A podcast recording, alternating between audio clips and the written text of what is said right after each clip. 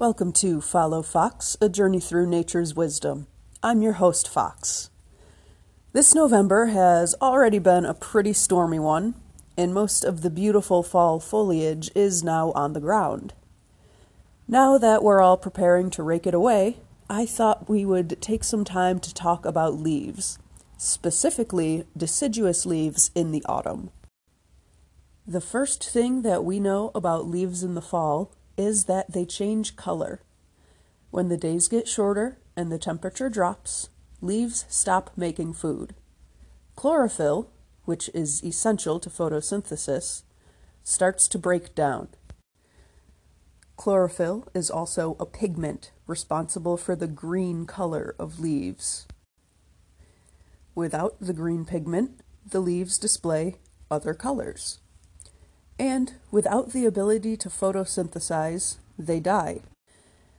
This triggers the growth of specialized cells where the stem meets the branch. These cells are called abscission cells.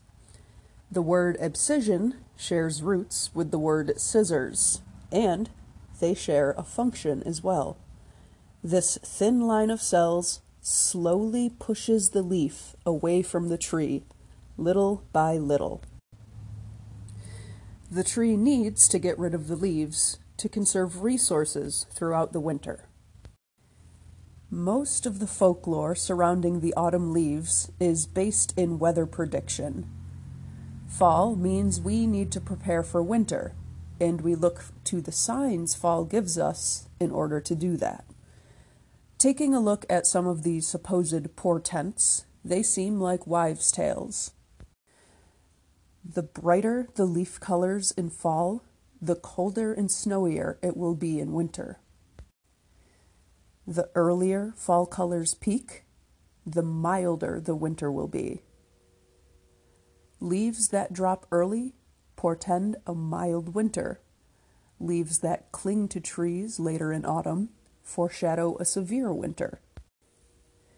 There hasn't been a lot of research done on the correlation of fall foliage and winter weather conditions. Since temperature does cue the leaves to stop making food, and weather conditions can play a role in how long the leaves stay on the trees, they might not be bad clues. There's too many factors to rely totally on the leaves' behavior for weather predictions. But there's a reason folk sayings like this stick around. There is some insight in them. If they were totally inaccurate, people wouldn't have passed them down from generation to generation. The following story is from the Lakota people about the importance of autumn leaves. Many moons ago, when the world was still very young, the plant and animal life was enjoying the beautiful summer weather. But as the days went by, autumn set in and the weather became colder with each passing day. The grass and flower folk were in sad conditions, for they had no protection from the sharp cold.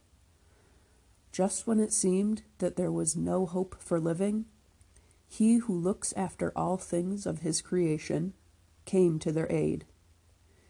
He said that the leaves of the trees should fall to the ground, spreading a soft, warm blanket over the tender roots of the grass and flowers. To repay the trees for the loss of their leaves, he allowed them one last bright array of beauty. That is why, each year, during Indian summer, the trees take on their pretty farewell colors of red, gold, and brown. After this final display, they turn to their appointed task, covering the earth with a thick rug of warmth against the chill of winter. I hope I have you feeling ready for winter, or at least ready to start preparing for winter. And please think twice before raking away all of those dead leaves before the snow. They do play an important role in the ecosystem. Just like in the story from the Lakota people, the earth needs that layer of leaves between it and the snow. You can find more episodes of Follow Fox at anchor.fm slash followfox, all one word.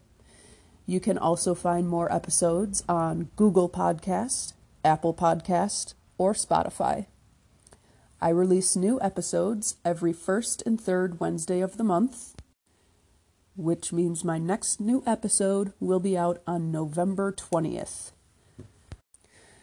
Special thanks to V. Wegman for my new logo design. If you're interested in commissioning them for a logo, you can find them on the Fiverr app.